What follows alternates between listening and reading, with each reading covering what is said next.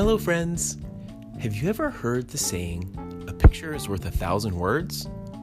I think it's usually true, but in today's case, it was worth about 312. You see, today's story is based on a picture that my favorite daughter Lillian spray painted in an art class last year. So here goes. Today's story is called The Lost Dragon.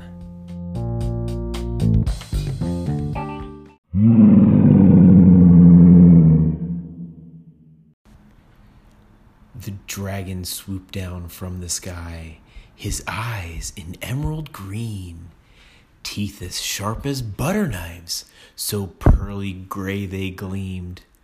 The purple fog surrounded him and threw him for a loop, so thick he almost chewed it. This was surely not good soup. Mmm, soup. He flew around in circles over lumpy hills and trees.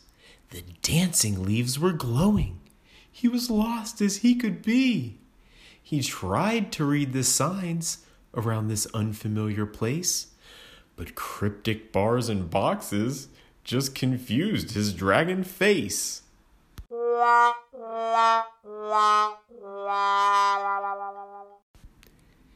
He finally threw his hands up when he thought all hope was lost. He'd call a dragon taxi, but he couldn't pay the cost. With dinner time approaching, he just hated to be late, for nuggets made of sorcerers were waiting on his plate. When finally a little girl came rolling from the side, the dragon didn't scare her, so she felt no need to hide. He softly whimpered, Little girl, can you please help me home? I went out for a joy fly and got lost inside this poem. I live a million moons away, up high among the stars. I left my dragon glasses. Now I can't see very far. Stinky dragon. You don't need a map to start. Just close your eyes and feel the love.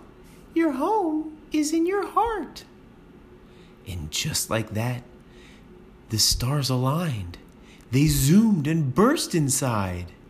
He felt them from his squiggly tail to sixteen of his eyes. Before he sped away, he asked, Why do you roll around? Instead of standing up, you're lying flat along the ground. I have my feet flat on the dirt most hours of the day. But sometimes you just have to see the world a different way. Yeah! The end!